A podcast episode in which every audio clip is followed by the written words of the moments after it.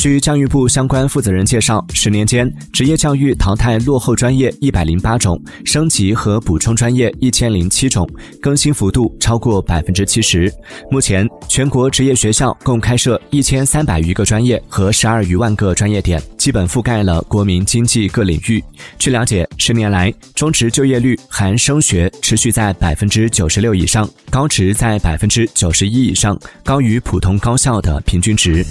Thank you.